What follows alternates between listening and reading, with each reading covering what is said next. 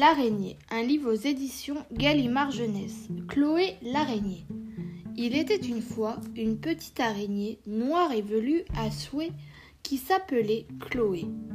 Elle habitait une maison de poupée sous les combles d'une vieille demeure, dans un endroit très sombre et très poussiéreux où jamais personne n'entrait.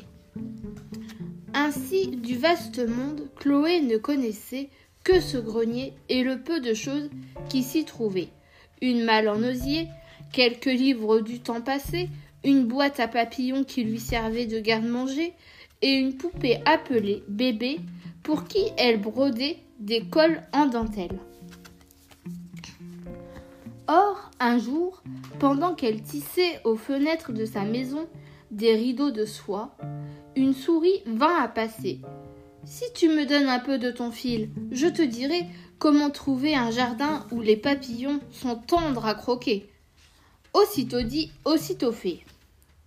Comme Chloé en avait assez d'habiller le gros bébé, assez de grignoter des ailes de papillons desséchées, elle prit son fil et ses aiguilles et s'en alla trouver un autre logis. Ainsi font les petites araignées quand elles en ont assez. Après un long voyage, elle arriva enfin dans le jardin fleuri. Oh, quel parfum délicieux! Chloé sauta de plaisir et joua parmi les fleurs dans le soleil. Suspendue à son fil, elle glissa jusqu'à l'arbre à papillons. Prenant appui sur deux brindilles, elle tissa une toile très serrée. Mais une fois son ouvrage terminé, un furieux coup de vent secoua les arbres du jardin et emporta notre araignée qui poussa un petit cri, moitié de colère, moitié de frayeur. Elle vola un moment, puis retomba plus loin, toute décoiffée, aux portes d'un palais. Par le trou de la serrure, elle pénétra dans une salle brillamment éclairée et richement décorée. Devant tant de beauté, Chloé se dit qu'il fallait qu'elle aussi embellisse ce salon de la plus belle de ses toiles, et elle se mit aussitôt au travail. Mais son ouvrage terminé, quelqu'un cria « Quelle horreur!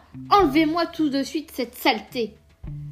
Un méchant coup de balai emporta toile et araignée. « Non, non, ça suffit! J'en ai assez d'être chassée! Au diable les courants d'air!